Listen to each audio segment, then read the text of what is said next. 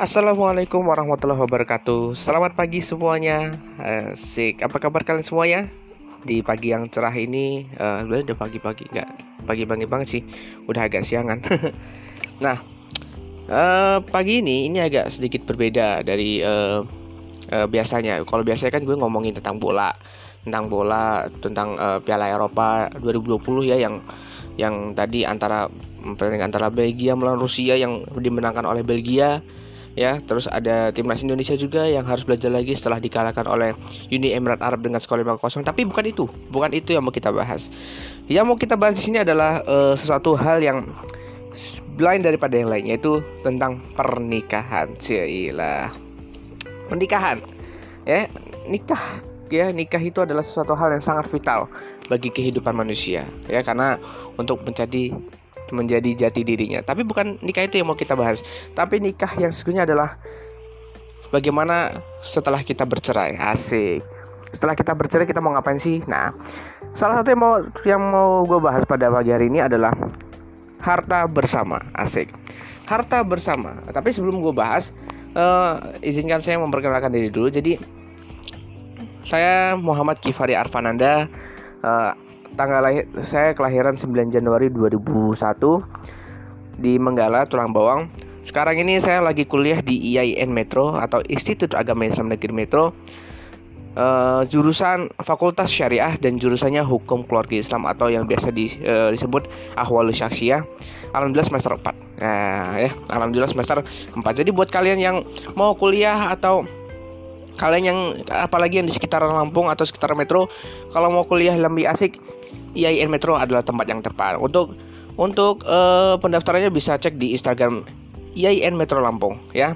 Itu. Sekarang ini adalah uh, ujian mandiri ya. Seperti saya kemarin kemarin maksudnya uh, dulu maksudnya ujian mandiri gitu karena SM, SPM sama SPAN itu nggak nggak masuk.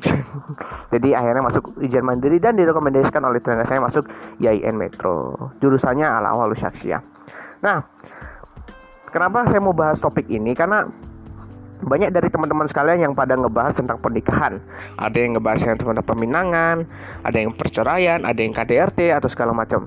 Tapi yang pengen gue bahas ini adalah harta bersama. Asik, harta bersama. Jadi um, mau setelah cerai itu hartanya mau dikemanain sih atau mau dikemanain sih hartanya apa mau dikasih siapa mau dikasih siapa siapa atau mau disodakohin nah it, itu akan kita bahas di sini oke okay? Sebelum kita mulai, um, ada kalanya kita harus mengerti dulu ya apa itu harta bersama. Jadi apa sih itu harta bersama? Buat yang belum tahu, harta bersama itu merupakan harta yang diperoleh selama perkawinan yang menjadi uh, yang jadi harta bersama istilahnya. Jadi uh, harta yang diperoleh selama perkawinan. Jadi pas perkawinan kita peroleh harta apa uang gitu atau punya mobil pas nikah udah beli mobil bareng-bareng urunan suami istri nah itu yang dinamakan harta bersama atau dan bisa juga harta bawaan itu bisa jadi eh, masing-masing harta bawaan masing-masing suami dan istri. Baik harta tersebut diperoleh sebelum menikah atau dalam pernikahan yang diperoleh masing-masing sebagai harta pribadi. Ya, jadi kalau uh, misalnya ada barang suami suami punya motor udah motornya beli sebelum nikah dan istrinya juga udah punya kamera kameranya dibeli sebelum nikah. Kalau dibawa ke rumah di satu perkara itu yang namanya harta bersama. Tapi itu terhadap harta bawaan. Contohnya apa? Contohnya kayak hadiah hadiah hadiah apalah hadiah kuis apa jalan sehat segala macam atau warisan ya. Warisan juga bisa disebut oleh harta bersama loh ya. Dan harta pribadi ini sepenuhnya berada di bawah pengawasan masing-masing sepanjang para pihak tidak menentukan lain. Artinya apa? Kalau tidak uh, apa namanya? Istilahnya contoh gini deh. Kalau kalian nikah kalian punya barang pribadi ya.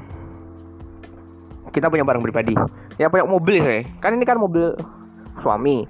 Nah untuk menjadi harta bersama ya kalau istri mau pakai istri mesti minta izin dulu sama suami. Begitu begitu sih ya. Bisa banget salah ya. Kalau salah bisa di komen. Nah dan saya juga menyebutkan dalam pasal 85 sampai pasal 97 KHI, Kitab Hukum Indonesia, disebut bahwa harta perkawinan dapat dibagi atas yang pertama, harta bawaan suami. Harta bawaan suami ini adalah harta yang dibawa suami sejak sebelum pernikahan. Jadi suami punya mobil, istilahnya. suami punya gitar, dibawalah ke pernikahan. Nah itu Itu harta bawaan suami yang menjadi harta bersama. Yang kedua, harta bawaan istri, yaitu harta yang dibawanya sejak sebelum pernikahan ya. Sama dengan suami juga ya. Kalau misalkan istri punya make up, make upnya dibawa ke rumah uh, ke rumah pernikahan, rumah habis nikah, itu jadi harta bersama juga atau atau hadiah harta bersama suami istri ya, atau yaitu harta benda yang diperoleh selama perkawinan yang jadi harta bersama suami istri ya tadi gue sebutin ya kalau misalkan orang nikah kita berdua nikah nih beli mobil bareng-bareng urunan. Nah itu udah jadi harta bersama.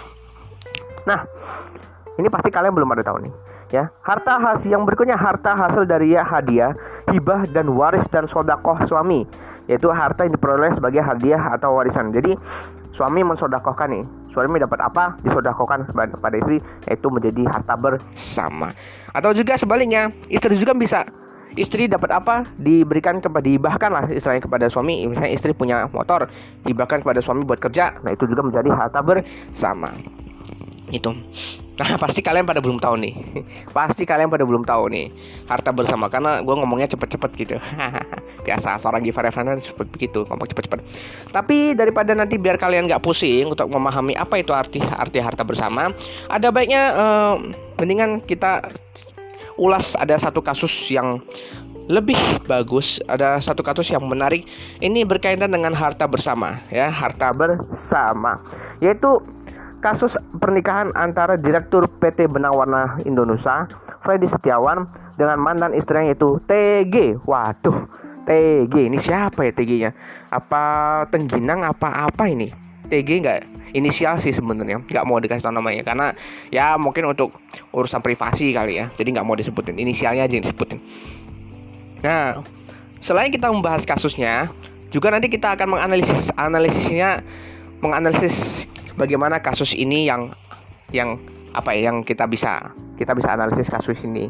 Habis kita ngomongin kasus kita analisis, oke? Okay? Oke, okay, kronologi begini. TG dan Freddy menikah secara adat dan agama Konghucu pada 1982.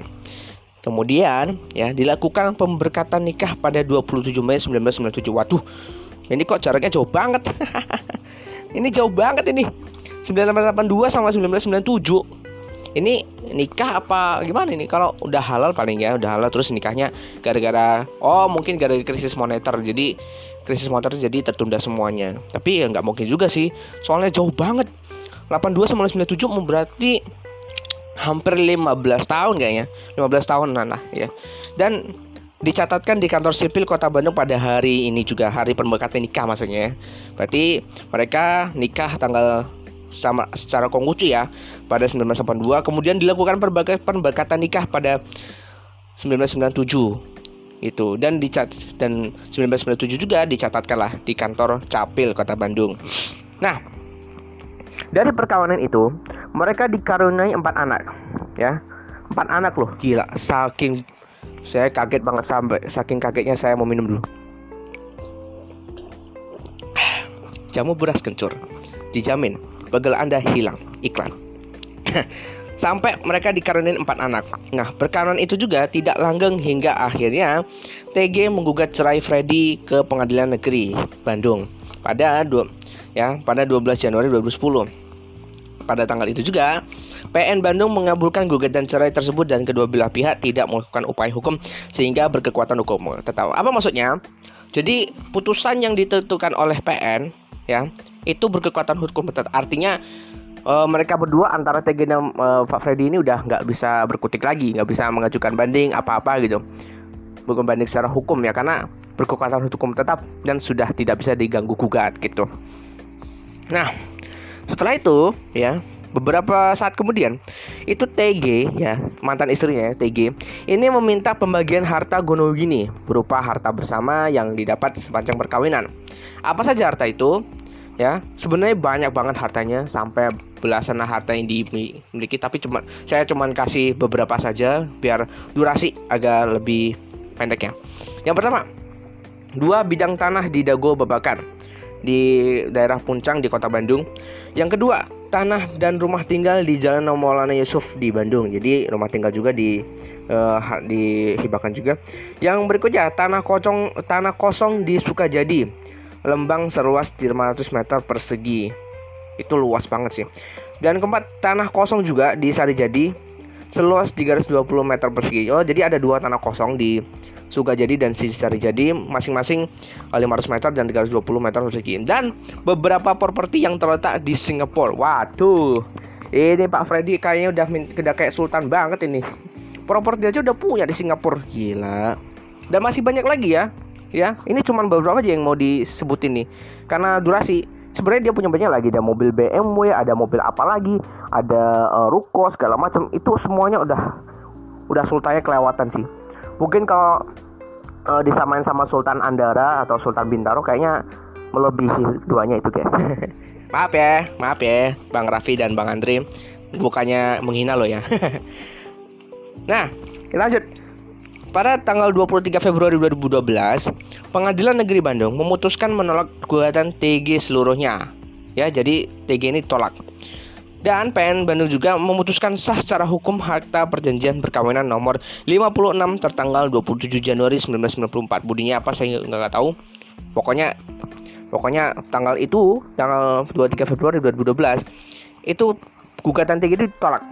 Ditolak dan juga memutuskan secara hukum Akta Perjanjian Perkawinan nomor 56 tertanggal 27 Januari 1994. Nah, karena itu, ya, karena itu dan juga dikuatkan oleh Pengadilan Tinggi Bandung tanggal 28 Juni 2012. Nah, karena itulah si TG nggak terima tuh, nggak terima sama putusan itu. Akhirnya mengajukan kah kasasi.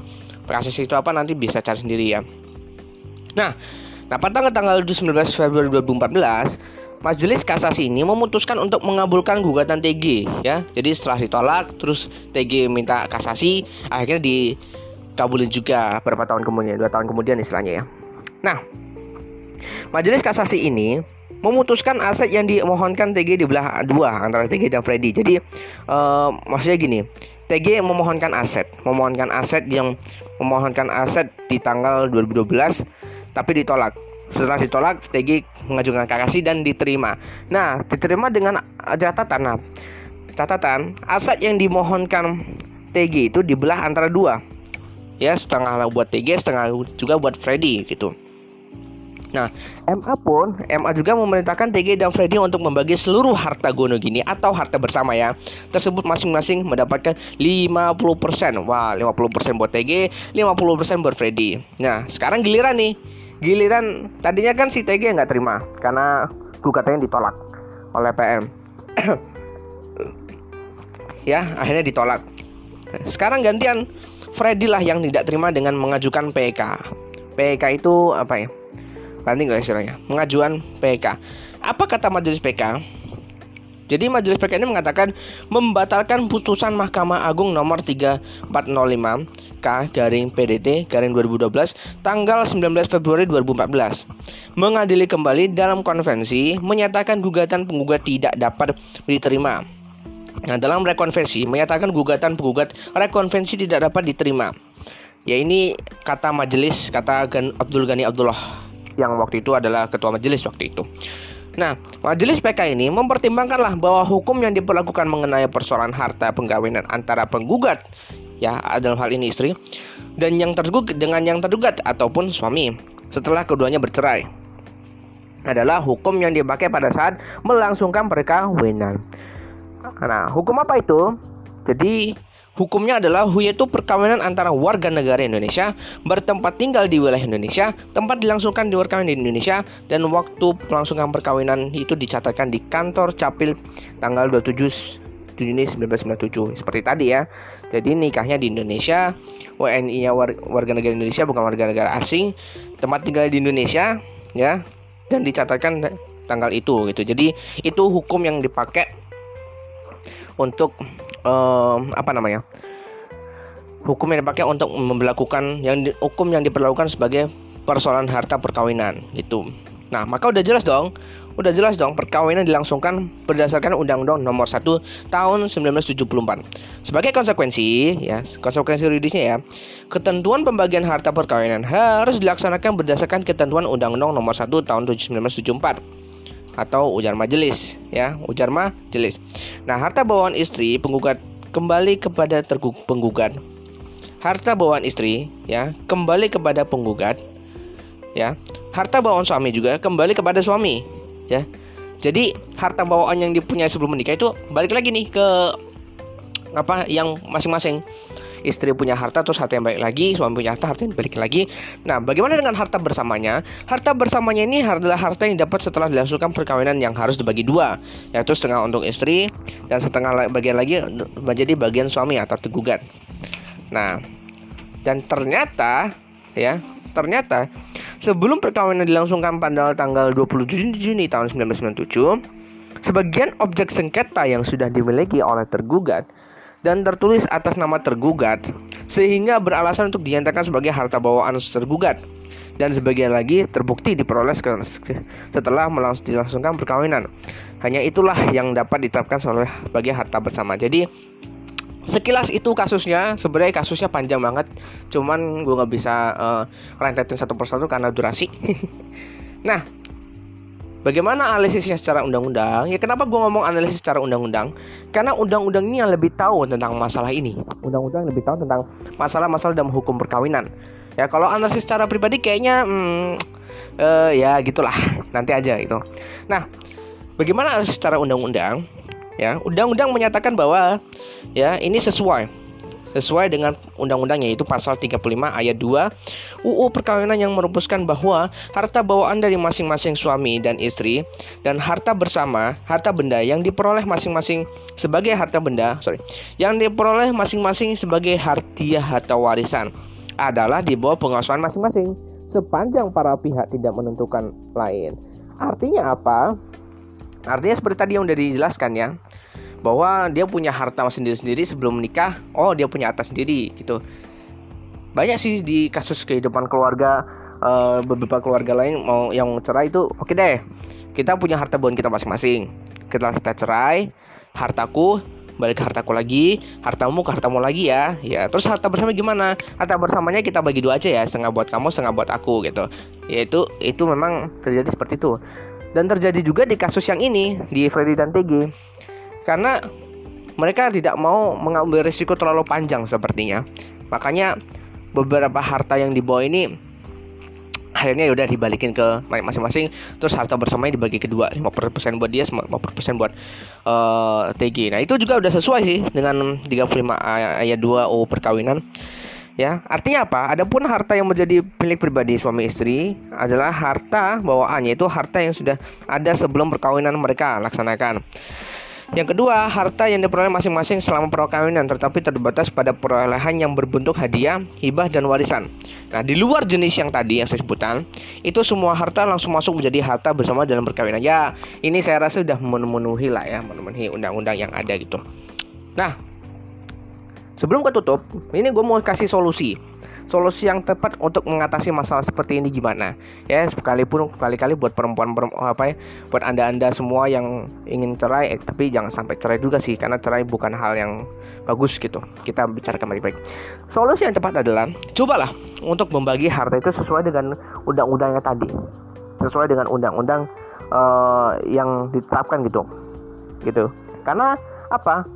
Karena mungkin harta itu kan gini harta itu kan kita punya sendiri ya bahkan sebelum nikah pun kita udah punya ya kita udah punya terus oke okay, dibawalah ke pernikahan itu dan setelah cerai ya dan setelah cerai cobalah untuk mengambil kembali harta itu dan harta yang diperoleh sama-sama kita bagi deh dua begitu sesuai dengan peraturan perundang-undangan yang ada. Nah, untuk pembagiannya coba konsultasikan kepada konsultan hukum yang pun yang ada di sekitar Anda semua. Oke?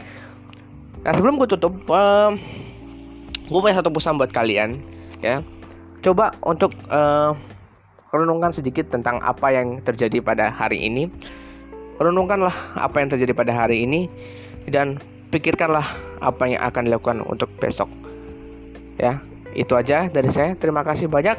Uh, untuk terakhir gue mau terakhir gue udah kenalan dan terima kasih banyak buat kalian semua yang udah uh, mampir ke podcast ini.